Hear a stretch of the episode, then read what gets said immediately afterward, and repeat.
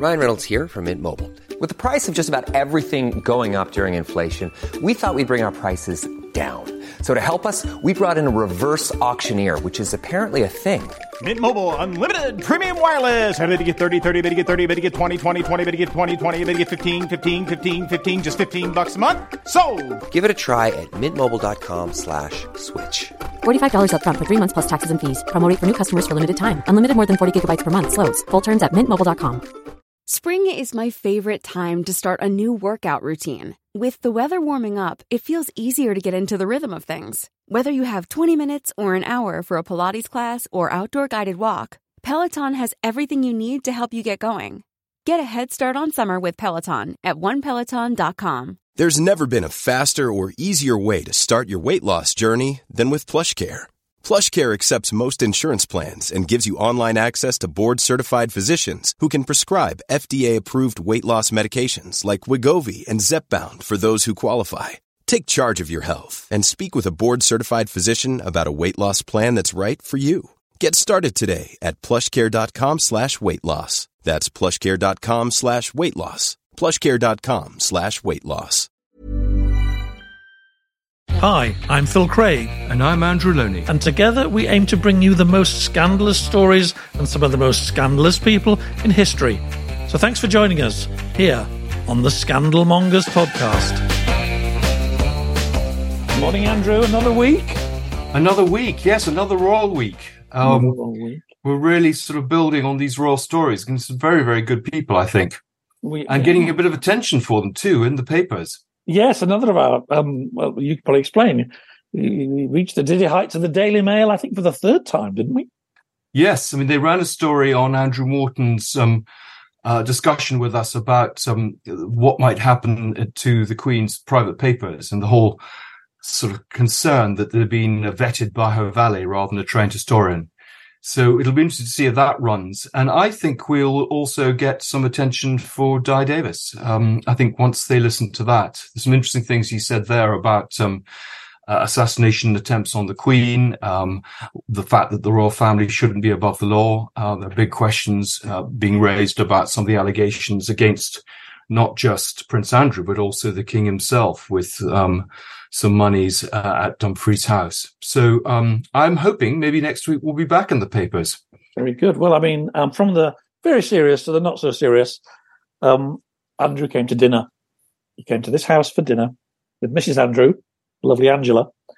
Um, you know, I sometimes tease Andrew about being a little bit of an old fart, bit of an old fogey, not quite of the 21st century. Tell him what happened, Andrew. Well, we took the wrong, the wrong. We're not used to going out uh, out of our little comfort zone in the centre of London, so uh, we went out to see you in the sticks, and uh, we took the wrong turning at the, the railway station. So after hours of wandering round, um, we Yeah, but why did you, Andrew? Don't you have maybe a phone, a, a mobile phone, perhaps? Many people have them. Yes, I, I have heard about those, but um, no, we we rely on maps and intuition. Uh, so uh, we did eventually get there, uh, and it was very good. It was worth the wait. It was. We had a very jolly evening, and it was very amusing to see you wandering lost around the streets, ut- utterly technologically inept. Never mind. That's why I let Um, you do all the, the technical stuff on this. Yeah, that's why it looks so shabby. But um, actually, we've had quite a bit more feedback. We've also had some more charts. I thought we would. We're back in the charts in Ireland. We're back in the charts, slightly bizarrely, in Brazil. Quite low, but people are listening in South America and also in Italy and New Zealand. So um, people are paying attention, and we have more people finding the finding the older shows. Um, what's this one? I'm just opening up some of the older shows in front of me. Um, I recently found your fantastic podcast, says Leslie Fisher Ice. If you want to know who we are, your viewers and listeners, I'm from San Antonio, Texas, um, which is lovely. Luby Lou, number two, Luby Lou, number two, says, tells us uh, facts for our delightful little chats, which is good. Would like to be delightful. And another person um, says, uh, I'm from uh, the west coast of British Columbia in Canada. It's Ga- Gabrielle Butterfield saying very nice things about the programs and how much she enjoys them and is looking forward to more. Isn't that lovely? Well, I think we're going to try and, and and uh, talk to some of our listeners in future episodes, and perhaps do Zoom links with them. Uh, yes, we are. We've been talking about this. We've had a couple of people putting themselves forward, and yeah, maybe a sort of five or 10 minutes at the end of one of our shows, getting people to, to ask us things that they want to know about and challenge us about things and tell us what they want to hear um, about in future. That'd be really good fun. Um, we had some feedback that actually sometimes the, the, the podcasts are a little bit short. I mean, we like to keep it quite tight, but I think we're stretching a little bit beyond that 40 minutes, sometimes up to an hour. Uh, and I think also we're keen that I think the, the our acoustics are okay, but sometimes some of our guests need to, to we need better acoustics there. So we're looking at that. Yes. So all these all this feedback's really helpful to us to try and get things a bit better. Okay, and so to Diana. Now this is the program I didn't really want to do, um, but I've overcome my objections. I've let Andrew sweet talk me, um, and actually I think it's going to be really interesting. I think so. I mean, it's interesting if you look at best-selling books on Diana on Amazon. Andrew Morton is still up there uh, at, at, the top, but actually just behind him are a series of books about the death of Diana and raising questions about whether it was an accident. And we're going to be talking to one of the people, probably the most comprehensive book on on on the death. Uh, about it, but um, I'm hoping also we may get some comments, maybe in future episodes, from other people uh, who investigated it, people like Dai Davies. Yes. Um, so um, I think this could be an interesting new area, and and maybe your mind will be changed. Well, look, um, the work I did on Diana was pretty comprehensive, but it was 20 years ago, and I relied to a great extent then for the for the final months of her life and her relationship with the Fayeds and what happened in Paris. I very much had a, friend of mine, Martin Gregory, who wrote a book, um, which was the sort of anti-conspiracy theory book, a bit like Gerald Posner wrote the anti-conspiracy theory book on the Kennedy assassination he did that, and I found it very plausible. And you know, as we've talked about before, the bigger the conspiracy, the less likely it is. And this one has to be very, very big to make yes. it make any sense. It has to encompass um, security forces and ambulance people from two different countries and all sorts of things. But um, and to be sustained for for 25 years yeah. without anyone breaking rank. So but, it's a big, it's a big ask. Hear, I have read the book, and actually there are things that we'll talk about in a minute that that do make me think, okay, that's a bit weird. And certainly, this guy um, seems to have spent the best part of the last 20 years of his life going over every single detail of this day. He, has indeed unearthed some interesting things. Well, I suppose the thing about history is it isn't all neat edges, that there are some ragged things. There are things that are unexplained. Perhaps in the chaos of the moment, things happened. Uh, and I think one of the themes of the podcast is, is not conspiracy, but the fact that sometimes the cover up is worse than the initial crime.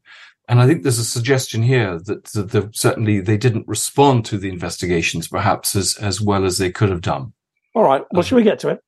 yes, absolutely. Open, look, my open minded face. Here we go. Paul, welcome. Good afternoon. Thank you for joining us. Um, so um, we, we're here to talk about this book, this weighty tome, which you know a lot about. Um, yes. And unfortunately, John, who who who did, I believe, most of the work on the book, um, I'm sure you'll tell us more about that. Um, sadly, died a few years ago, but uh, you know a lot about it and a lot about him. So, if you want to give us some general introduction. Well, if I give you the background, I, I worked with the journalist and humorist um, Victor Lewis Smith for about 40 years. And we made in the early 2000s a series of documentaries with Channel 4 with Keith Allen, the actor. And one of those was about Mohamed Al Fayed. And it was a kind of broadly sympathetic um, portrayal of Mohamed. And soon after that, the inquest into the deaths of Princess Diana and Mohamed's son Dodi were coming up. And he asked us if we would think about making a documentary about the inquest um, that was fund- funded largely by um, Allied Stars, which was a, a, film company he had. So we started um, preparing for that because it seemed an interesting topic. And then out of the blue, we got um, a book by someone, John Morgan. None of us had ever heard of him. I don't know if you remember, but about nine months before the inquest started, there was the Metropolitan Police issued a report called the Paget Report, which had been overseen by Lord Stevens, and basically the the summaries of that were sort of saying it was all an accident. There's nothing to see here. Um, but John had then spent the next sort of six or eight months going right through the Paget report and pointing out hundreds of errors and inconsistencies and downright falsehoods, in my opinion, certainly. And this book came all sort of perfectly itemized um, just before the inquest itself started. And we managed to get a contact email for John. And because he was in Australia, I'll, I'll tell you a little more about John's background in a minute.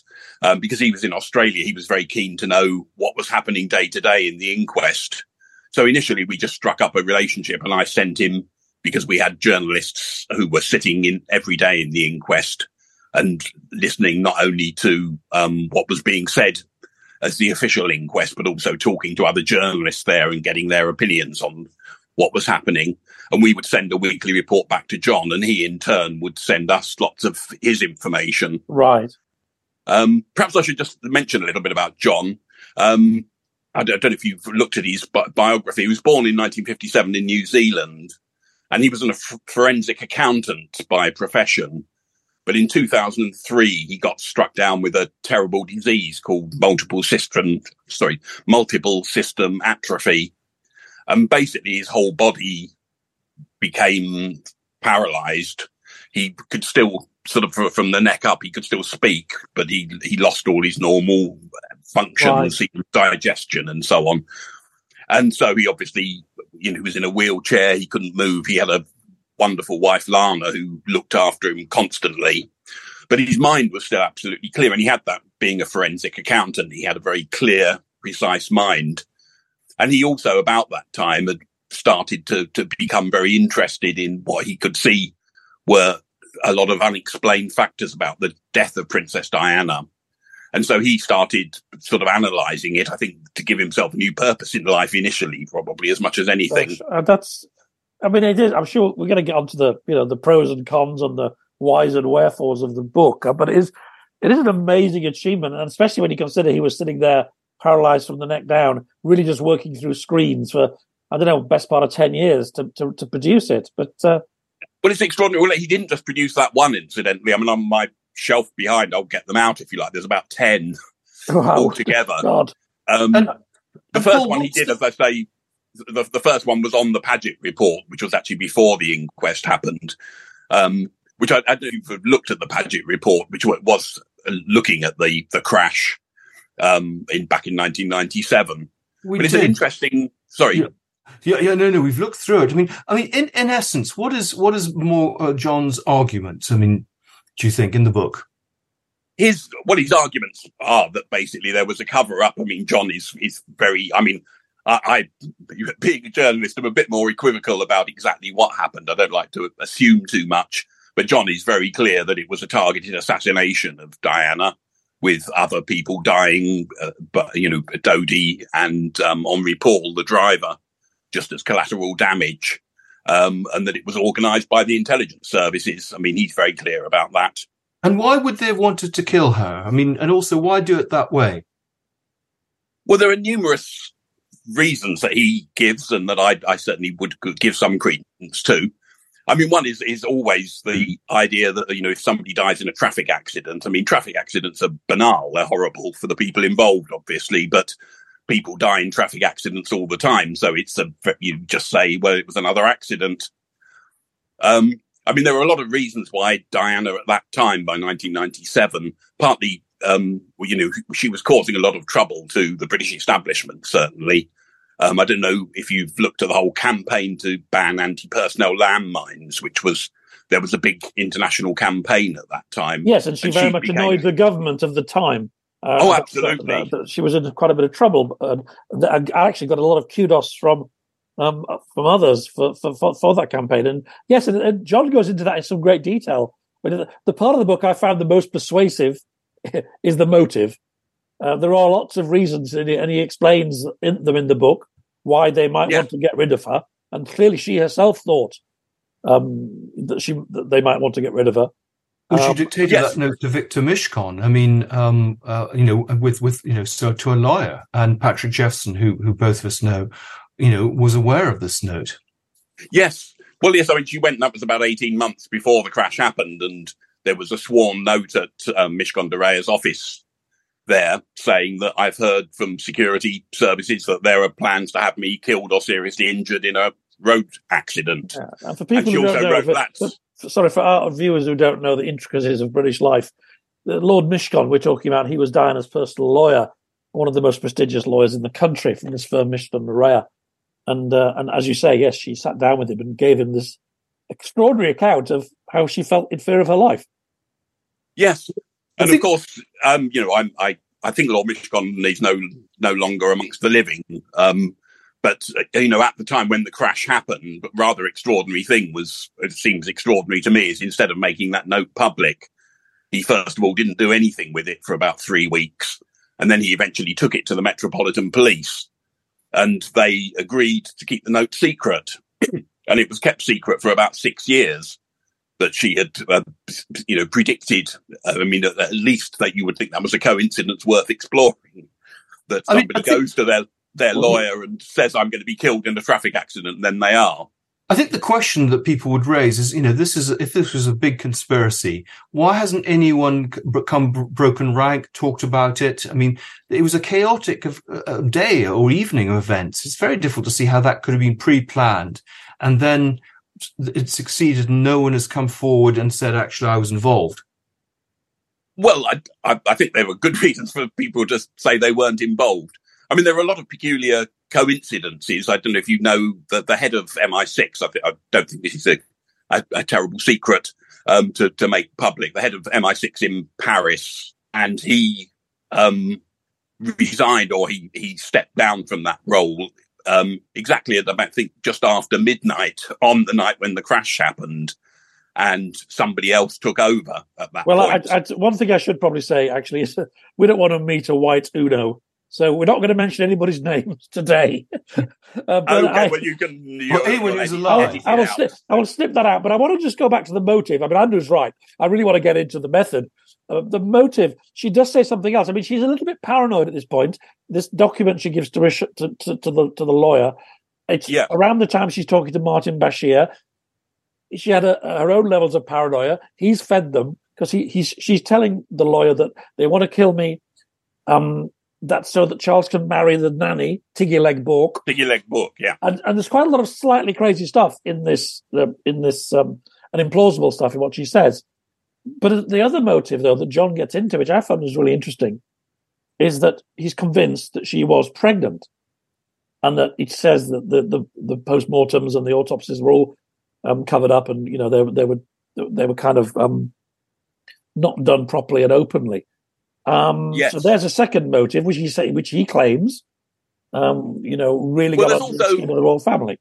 I would say at that time, I mean, I, I think there are good reasons to think she might have been pregnant. But even if she hadn't been, I think, you know, if you look back at the coverage at that time, there was a lot of speculation. There was a famous photograph taken on board the Fayed's yacht where she looked like she was pregnant. I don't think the time scale actually works out that she could have been because she hadn't known Dodi for long enough at that point to have been visibly showing pregnancy. But, you know, I mean, motives are about what people think are happening um, rather than necessarily what is happening. But it's, it's an extraordinary thing. I mean, he goes into great detail of this that there was an obsession once Diana was dead with getting her embalmed, um, and particularly sending a very inexperienced young embalmer there to um, extract all the urine from her body because that's one of the ways you can conduct a test quite easily. And um, I, I think also, you know, by that point, her blood had been so contaminated that there was no longer a sort of simple test that could be done.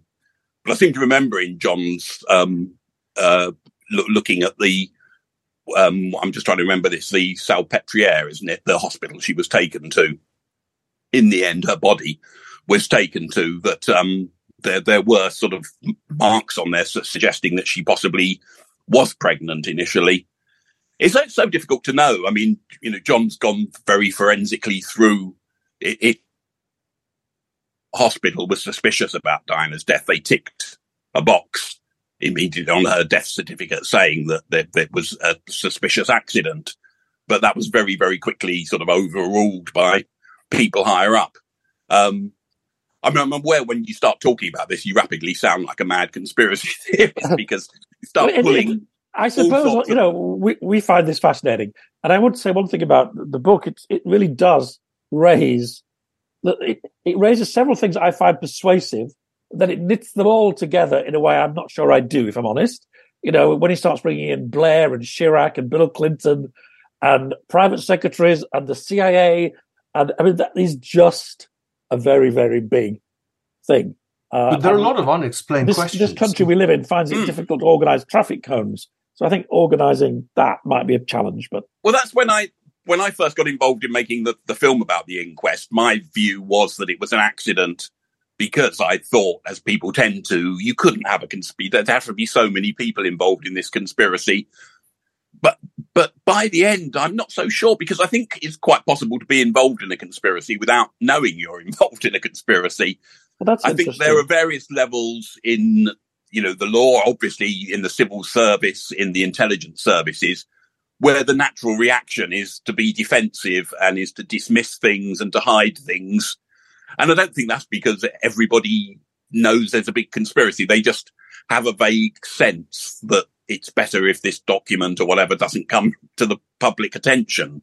Well, it, so he certainly makes a he makes a good case. I think that she's being kept under surveillance. He makes a good hmm. case. I think that there are things happening in Paris uh, involving spooks, um, and and he makes a good case that the Ritz, in particular, is a place where people are often paid for information, and yeah. there's an awful lot of kind of you know slightly kind of spooky activity going on.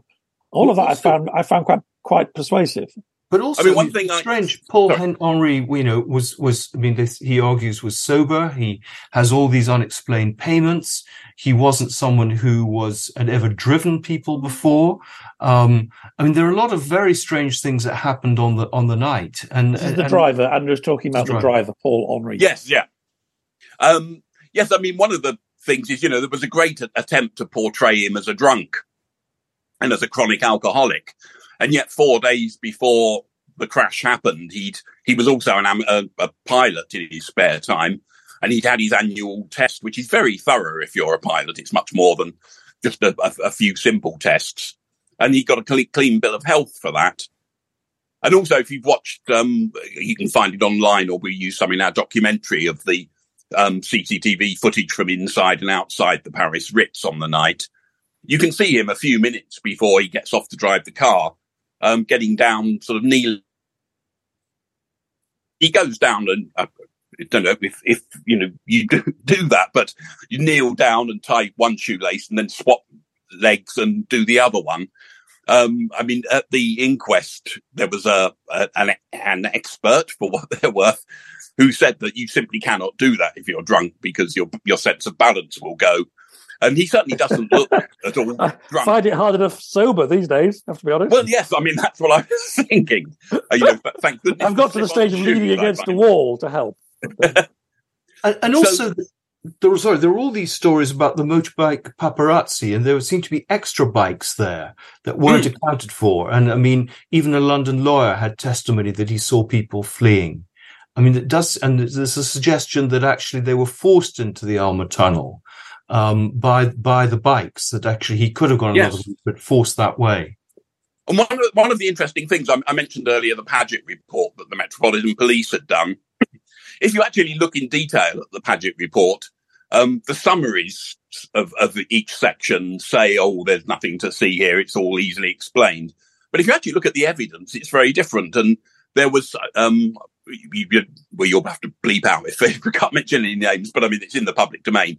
DCI Carpenter was one of the, the police investigators, and they did a very thorough analysis of where all the paparazzi were because, you know, the paparazzi are people with professional connections to newspapers. They're not just people who turn up on a bike because they have to have somebody that they know they can rapidly send pictures to to get them published because that's their job. Um, and he, uh, the DCI Carpenter was able to account for where all the paparazzi were. And apart from one motorbike that had um, Romuald Rat on RAT um, and was written, ridden by Stefan Darmon, all the others could be accounted for, and they were nowhere near the car at the time of the crash. And yet, uh, numerous witnesses say that they saw several motorcycles. So those were certainly unexplained. They don't seem to have been part of the paparazzi. But this is, but this is an interesting example, though, of John's method. I think um, it's a bit suspicious that the car appears to have been surrounded by motorcyclists uh, who have not, never been identified. And that is interesting. I mean, there are quite a few motorcyclists in Paris, but, you know, is it suspicious? Well, he, he then from that jumps to the thought that maybe it's the SAS acting on behalf of MI6.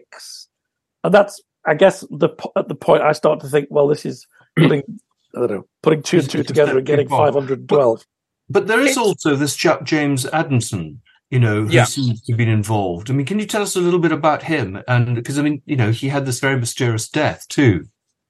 Yes, well, well, look, other things about him. I mean, he he was a paparazzo, if that's the correct singular. It, it's known that he had a white Fiat Uno. He was uh, the- the- he lived about 100 miles or so outside Paris. Um, but uh, yes, I mean, there was at the time of the crash, there were denials that a white Fiat Uno had been involved.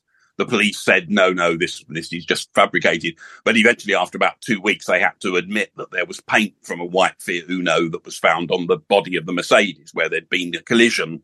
And, you know, it's possible through chromatography to identify exactly where paint comes from.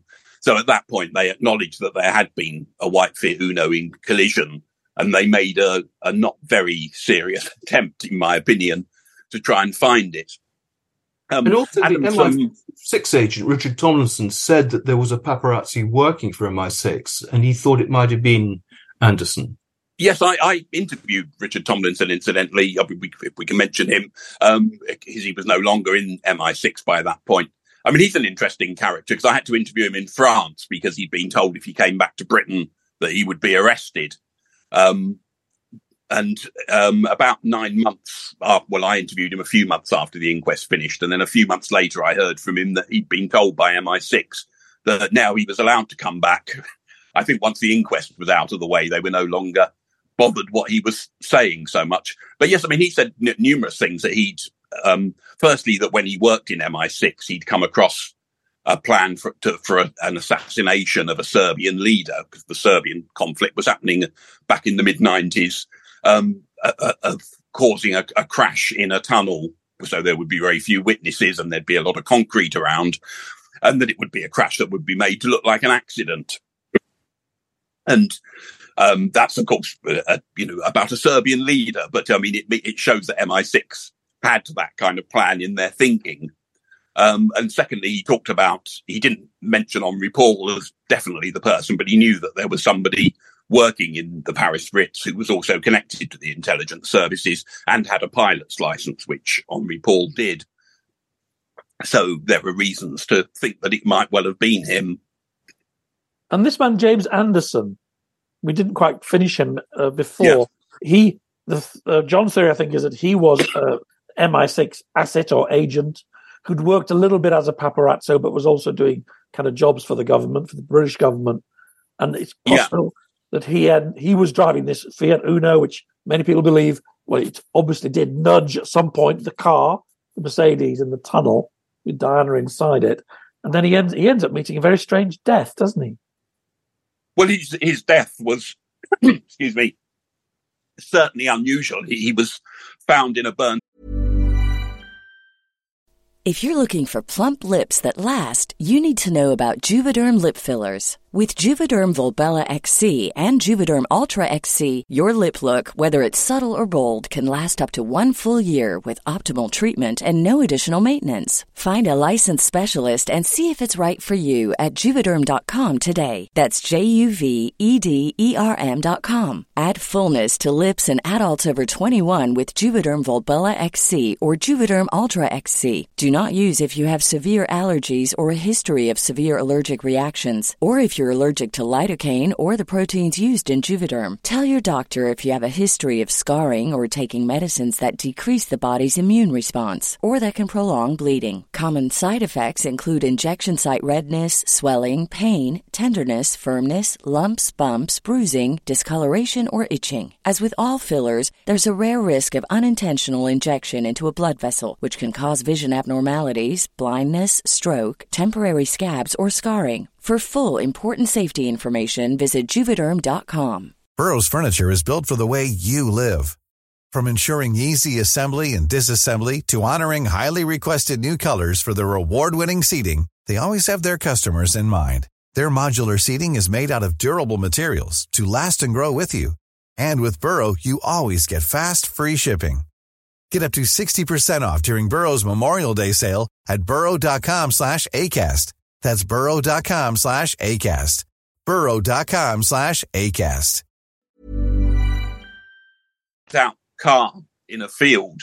Um, and the, the, I think the fireman who found him said that he had two bullet holes in his head. Um, and, you know, it's quite a, an odd way to commit suicide, it seems to me, although suicide was the verdict that was brought in to, you know, not only set yourself on fire, but shoot yourself in the head twice. It's, it's quite a, a tricky, tricky way to go. That is a very strange story. This is in France, wasn't it? Yes, yeah. So is this to send out a message? Because I mean, in some ways, one would do it in a much more subtle way than that. If it wanted to show it was a, a cover up as a sort of suicide, this does raise questions, and this either is a bit of a cock up um, because they thought presumably the body would be burnt and it wouldn't be discovered, or was this a deliberate yeah. sign that actually, if you, you know, we can come after you if you speak? Yes, I mean, I, I don't know. You know, I mean, at this point, I'm dependent on, you know, John le Carre and people for knowing how the intelligence services operate. I mean, I'm not claiming any great sort of in-depth knowledge um, about that in particular, but it certainly seems very peculiar. And I mean, the other thing was that it took a long time. I mean, Diana was alive and talking when the, the, the medics got there. And yet mm. it took an awful long time to get her to the hospital and didn't go to the obvious close hospital hospitals. Is this because she had to be treated? I mean, she was too injured to move and they treated her on the spot, which I understand is the French system rather than us who take people to hospital. Or is this again, were there reasons for that? Because I mean, John talks about people not identified in the ambulance. And I mean, you know, again, yes. very strange things that were not questioned in any of the inquests. And I think we should also say mm. that the last inquest with Justice Baker came down in favor of, of, of some of, of a criminal act and, and with, with these vehicles running behind her. Yes, I mean, I'll, I'll go back to the ambulance, but the, the, verdict is very important because I think almost everybody thinks that the verdict was accidental death. I mean, if they have any opinion at all, that it was an, just an accident. And in fact, what the jury said, the jury weren't allowed by the coroner to even consider a murder verdict, but they brought in unlawful killing which in law is homicide or manslaughter. And it means a criminal act has been committed and that therefore the police should have been following up then to try and find out more about that. But none of that ever happened. Effectively, unlawful killing was treated as though it was the same thing as accidental death, which it clearly isn't. Um, but yes, going back to the ambulance and the treatment. I mean, Diana was clearly injured in, in the back seat. Um, there's a whole story about seatbelts, which John goes into as well. The seatbelts appear to have been disabled in the rear seats. Um, so that, you know, is yet another very peculiar thing because seatbelts don't stop working. I mean, they're, they're such a central part of the safety procedure of a car that they seem to have been deliberately sort of disabled so that they wouldn't work. And this but, was a car from a car firm called Esquire, wasn't it? Who I, I can't who, remember the name of the firm, but uh, normally yes, produce their own drivers.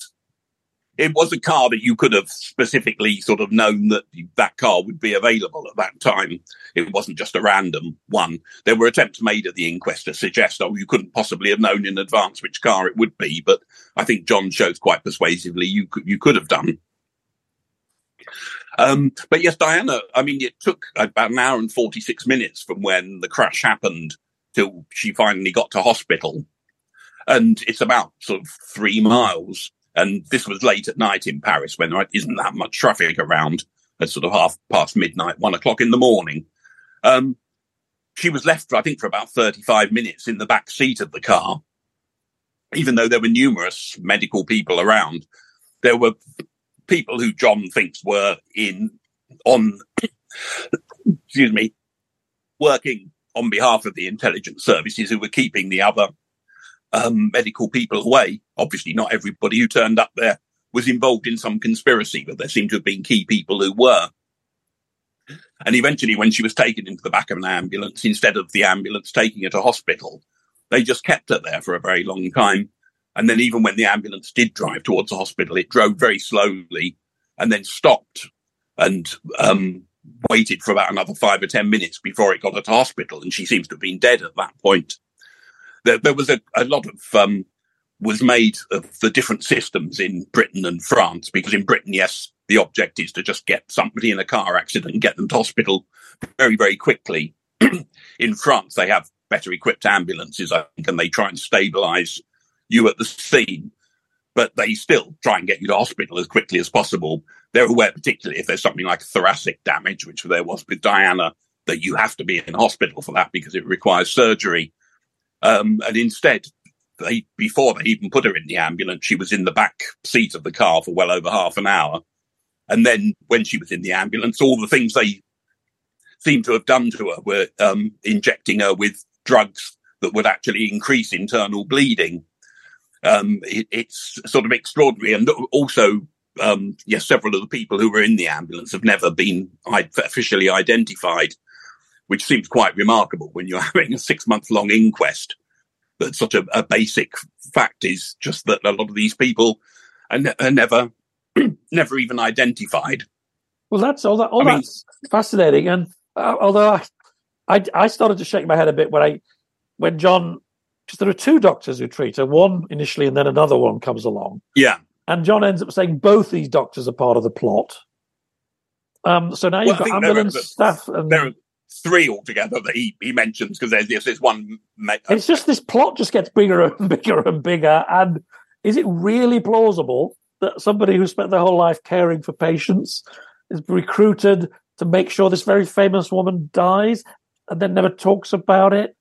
And, and people in the ambulance don't yeah. look at them and say, "What are you doing? You're, you're doing it all wrong." The, this is where, to me, the strands begin to separate. Sorry. Well, yes, I mean, I, suppose I, people are under pressure. I mean, saying, you know, if you want your pension, then, you know, you need to say certain things. But I agree to, to behave like this to start with seems unusual for people, uh, you know, who are trained doctors. Yes, it would be. But, you know, I think it, it is. No, no, I mean, it's difficult if we're not going to mention names. Um, I mean, John, this, uh, names sorry to interrupt. Names a lot of people and i mean was there ever any reaction to the book? Did anyone actually write him legal letters or did they just ignore it? He didn't tell me. I mean um, we'll get on to this but i mean i got to know john pretty well um, over the next sort of seven or eight years.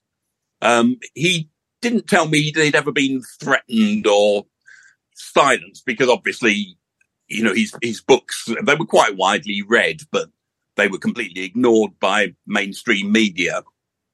And uh, they, you know, the, it's a double edged thing, isn't it? If you start, um, threatening someone or suing someone that you then often generate a lot more publicity. So I think the attitude was just to try and ignore him, basically. I mean, it's interesting. I mean, there, there have been a number of books uh, on on Diana's death which argue very similar things to him. I mean, raise all yeah. sorts of questions, and indeed documentaries, often made by you know very reputable companies. So he's, I mean, in some ways, he was he was not just a lone voice. There were others saying very very similar things, weren't there? Yes, I mean, it's interesting. You know, I mean, there's a, there's a sort of psychological the, the version of this about why people are conspiracy theorists. It's just when somebody famous dies, you know, some people just can't accept that they've died in a banal way, you know, like in a traffic accident. So they have to come up with elaborate conspiracy theories. And I used to think that, to be honest. I mean, when Diana died, I just thought people had gone start raving mad when, you know, I was hearing strange things. And I just thought it's a traffic accident. It's a drunk driver. It was only years later, because I got involved in this documentary and the inquest, that I started to find a lot of the detail. And then you realize, you know, almost everything you've been told about this story is either untrue or at least it's not in the way that you were told it. You're told one bit of the facts, but not others. And I mean, there's some very respectable figures like Michael Mansfield, the lawyer, who mm. um, have raised questions about the death. Um, uh, I mean, who else apart from Mansfield? Well, Mansfield's interesting, incidentally, because he refers to John Morgan's books as the magnum opus on all of this, and has said that he referred to them regularly um, because John, you know, had laid everything out. But whenever he does sort of mention a fact or a bit of transcript from something, he will always be detailed references, so you can find it again and cross-check it. Um, I mean, many other people, because Mohamed Al Fayed was such a, a, controversial figure. I mean, it was interesting because he died recently that he got quite sympathetic obituaries, it seemed to me.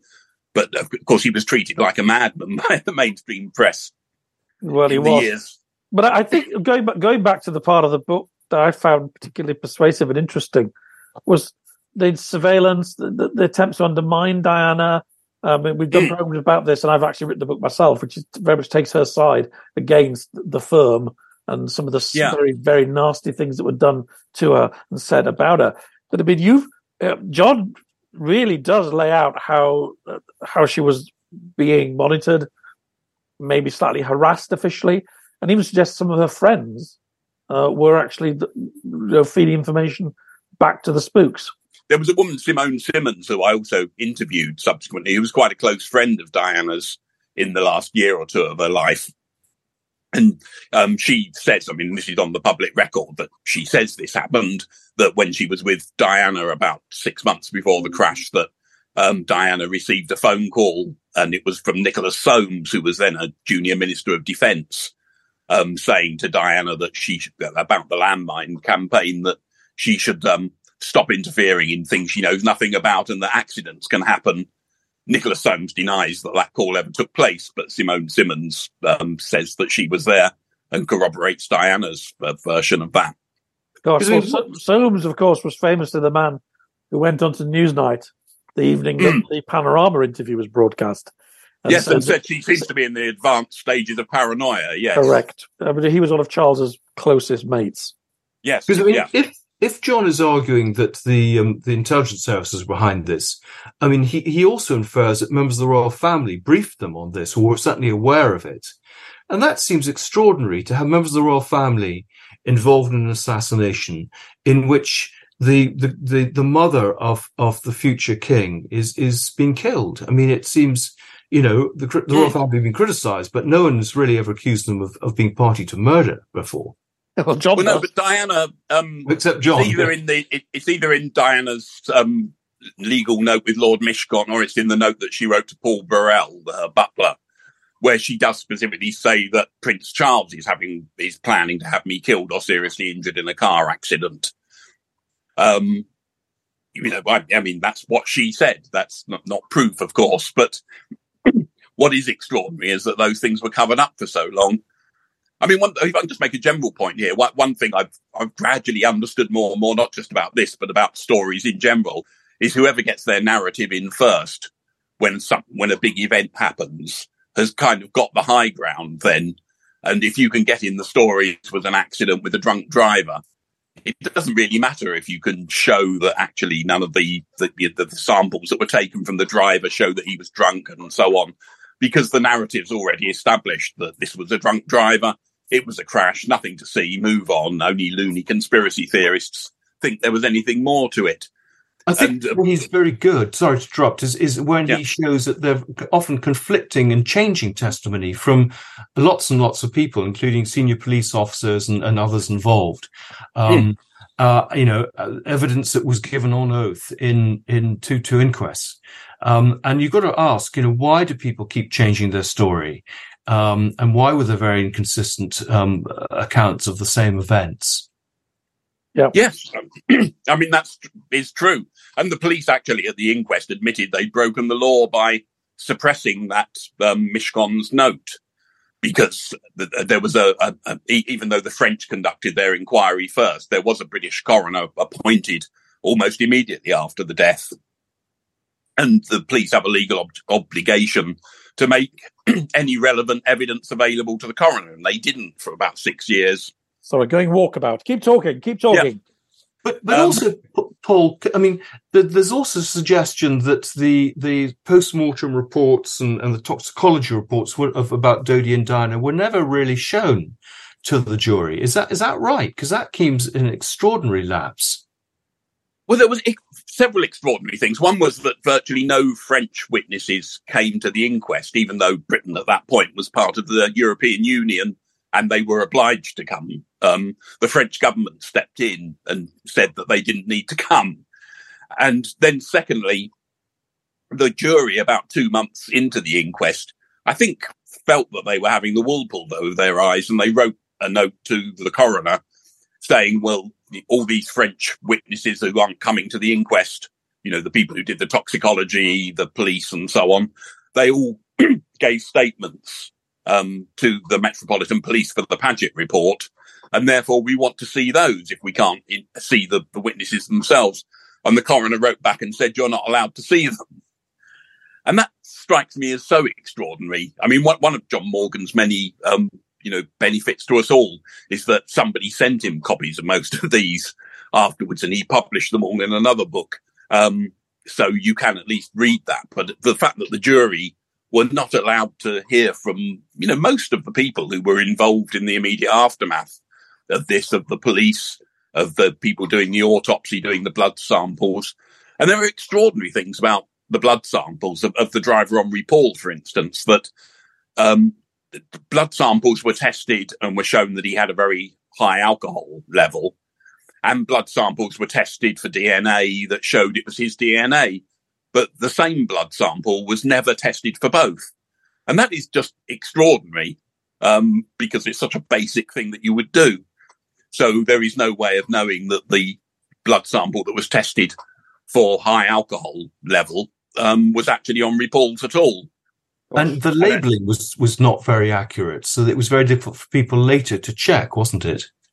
Yes, but the Metropolitan Police actually tried to, and because at that point that they were still stored, and it was uh, Dr. Pepin who had done the um, samples of the, the blood samples, who actually said that you're not having the blood samples unless the President of France and the Queen of England say that they must have them. And then very soon after that, they were destroyed. That's amazing. Um, we, we, we are slightly running out of time. I'm, what is yeah. just, I, I, want to say two things. You, you talk about your documentary. I'm sure some of our listeners and viewers would love to watch it. Is it available anywhere? There were all sorts of problems about it. I, it you probably will find it somewhere on that that that thing they call the internet. Uh, what's it's it called? called? unlawful killing. Unlawful and killing. I think if you put unlawful killing Diana Keith Allen, Keith Allen was the presenter of it. It. Um, with Victor Lewis Smith and I and Keith all sort of wrote it between us. Um, and hopefully it's there. It gets taken down every so often, but he, usually there are lots of people out there who pop it up again. So we, we couldn't possibly endorse, we couldn't possibly endorse that. We'll, we'll, we'll, we'll stick the link up, um, and clearly a link to John's book. I mean, yes. is there anything finally, Paul, that, I mean, that you, you, you feel we haven't covered that you think makes the case or questions that remain unanswered? I think it's difficult. I mean, I, it, it, it, you know, it's not that there's one smoking gun; it's that there are hundreds of things that have little wisps of smoke coming out of them. Really, I don't think there's one. You know, I mean, no, nobody's stood up and said it's a fair cop. I did it, um, and that's. I don't think that's very likely. You know, and it's it's probably one of those things like the assassination of John F. Kennedy and so on. That even though you know, there are so many things that you just think, well, the official story just is not plausible. But it's very difficult to ever sort of pin pin anyone down completely. And you know, I almost admire the way sort of establishments, powerful establishments, just steamroller on basically, and they delay and they obfuscate. I mean, it's incredible that the inquest took what ten years after the crash to happen. Um, you know, all these things are that there are ways that. Well, that's know, a very that's a very good point because we're often on here complaining. Just last week we were complaining at the way that the allegations about cash for honours with Charles were just shoved under the carpet. And, you know, mm. pushed into the long grass. All the other euphemisms people use for not doing their jobs. So you know, well, I've been um, it, it is a very British episodes. thing. I've been rewatching old episodes of Yes Minister recently, and I mean, I think a lot of those stand up very well because I think a lot of the wisdom about yes, push it into the long grass, set up a committee that isn't going to report for three years. You know, just let time move on, really, and eh, you know, people are replaced, and it, doesn't matter how. You know, it, it seems to me that there is, it, it is quite clearly not a simple accident, and even the jury, you know, who weren't allowed to see most of the evidence, even the jury said this is not an accident, this is an unlawful killing there's more to well, it than that. It's and, and, the sons feel? I mean, uh, doesn't Prince Harry feel that that? I mean, I think William blames the paparazzi, but I think Harry feels that there's more to the story, doesn't he? I've heard that. I mean, I'm I don't have any direct contact, and I'm always you know slightly suspicious about Chinese whispers and so on that that come through. But um, but I have heard yes that that both of them you know are, are suspicious about what happened to their mother but probably, you know, being well, I mean, Harry's kind of not really within the royal family very much now, I suppose, but um, you know, it's it's difficult to to you know because what happened with Diana? I mean, she was a squeaky wheel, wasn't she? And you know, whatever you think the reason is, she she died at a young age, um, and a lot of people were certainly relieved that she died at a young age. Whether it was an accident, I can't hand on heart say I 100% know what happened but I think there's there's a lot more to it than an accident. But it was certainly very convenient to a lot of powerful people. Yes, it could have been. Who will rid me of this turbulent sorry. priest? Yes, indeed. Well, you've given us so much to think about. Fifty minutes, yeah. fifty minutes of it. oh well, we, we, we, well, it's a very complicated story to it explain. Is. I mean, John takes you know seven hundred pages or whatever, so you've done a brilliant job in, in encapsulating it.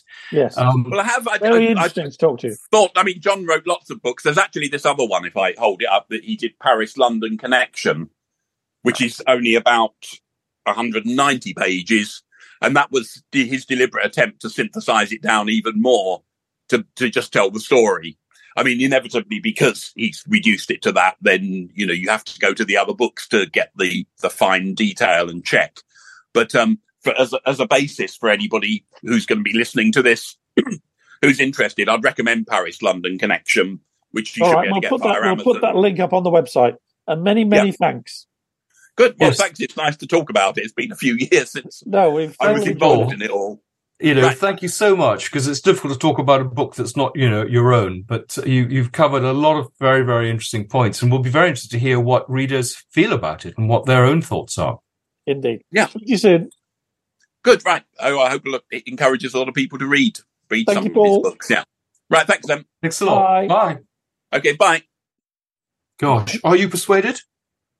Well, it's uh, I feel a little sorry for John, don't you? I mean, he obviously had, had no idea he had these awful health complaints, and you know, you have this idea of this sort of man with this obsessive interest, um, maybe too obsessive in this event, but he also picked away and picked away and found lots of things that are a bit off. Yeah, Um, it's. so I, mean, it is ver- Are forensic. you persuaded, Andrew? Well, I think there are a lot of unanswered questions. And I mean, you know, I think a lot of people should have been called who weren't called. A lot of people changed their story. Uh, I think it's certainly ripe for more investigation. I think there's still a book to be done, maybe bringing everything together and trying to answer some of these anomalies.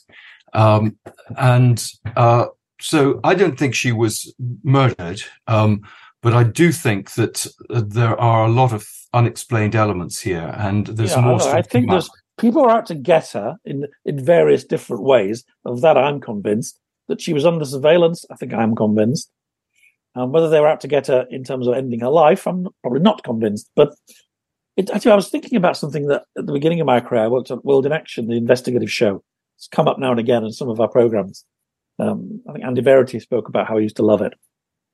And for a while, we got very excited by a story about cancer clusters because some journalists and lawyers found all these cases of childhood leukemia around nuclear power stations. And this case had a lot of weight and, and momentum, and you know, it was taken to various um, tribunals, and scientific investigations were held, and it was going to go to court. And a lot of families who'd lost children, you know, got quite, I don't know, wound up, excited, angry about this. And then it all sort of came apart because other people started doing analyses of the same data. And they said, well, you could plot cancer deaths like this around pubs called the Black Bull or factories beginning with the letter S or any other sort of random number of things. And the human mind kind of wants to see a pattern when actually sometimes there isn't one. Yeah, no, I mean, I you know, and I think people clearly, you know, it's it's very hard to to to comprehend that something so trivial and so stupid as just getting into a car with a drunk driver should have all the ramifications it had, and people want you know answers.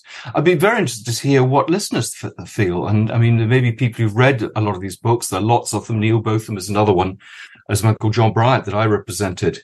Um, so I think it would be interesting to hear what other people feel and where perhaps they feel there are questions still to be explored. But it shows the Diana industry is not dead. Well, as an agent as well as a writer, Andrew, you would know what publishers actually want when you pitch them a book. Um, my guess is somebody pitched up a book to say everything's what you think. Got into a car, it was a drunken driver. They would probably say boring. Am I wrong? That, oh, exactly. It's like it's like diets. Diets that tell you to eat less don't sell. Diets that tell you to eat just tomatoes are best sellers. So um, uh, there is an element to that, but it's also its timing. I, I represented a man called Lee Sansum, who was the bodyguard who wasn't on that night, but spent the summer with her. And I couldn't sell that book um, for years. And it actually, I think, came out for the 25th anniversary with a, with with another agent. But it just shows you that that the sort of waxes and wanes the interest in Diana. Uh, it's not perhaps as constant as one thinks, or at least the gatekeepers, the publishers, didn't feel that was the case. I mean, I'm just amazed looking at Amazon and the number of reviews, for example, Andrew Morton has, and that his book still is up there as a bestseller. Mm. So it shows that that you know, in some ways, if you have a, an inside story, someone who's who's very well regarded, those books tend to last. I mean, there's so many rubbish royal books around. Um, I, am reviewing one at the moment, uh, and you just wonder how these books ever got published. Sometimes. Well, look, thank you for that. I enjoyed that. Thanks you for making me do it. It was interesting. Um, oh, good. Well, yeah, you're going to make me get. We did promise our viewers and listeners that we'd have better technical quality, and I'm sorry, I'm, that last interview wasn't that, but we are working on it. Yeah, it will get better. But I mean, it was it was very good of him because he was speaking about someone else's book. Um, but yeah, no, I think it's good that we go to places that we may not necessarily we feel that there's another point of view. I think that's always very important to look at other points of view. All right. Well, we'll do a program about how Lord Mountbatten was a tremendous war hero who's been sadly maligned by all sorts of grubby hacks like Mr. Yeah, A. Lownie. Yeah. exactly. Yes, I, I, can think of several people who would appear on that program. All right, mate. Very good talking to you. See you soon. okay. Okay. Till next week. Bye. Thank you for listening to the Scandalmongers podcast. This has been a podcast world production. You can get in contact with our show by emailing team at podcastworld.org, placing Scandalmongers in the heading, or via our social media links within the show's bio.